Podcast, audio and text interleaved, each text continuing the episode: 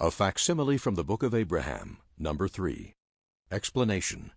Figure 1.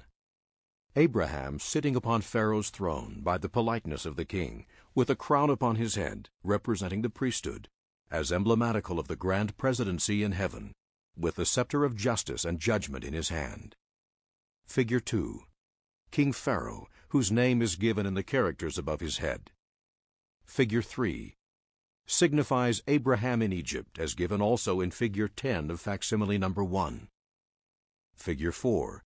Prince of Pharaoh, King of Egypt, as written above the hand. Figure 5.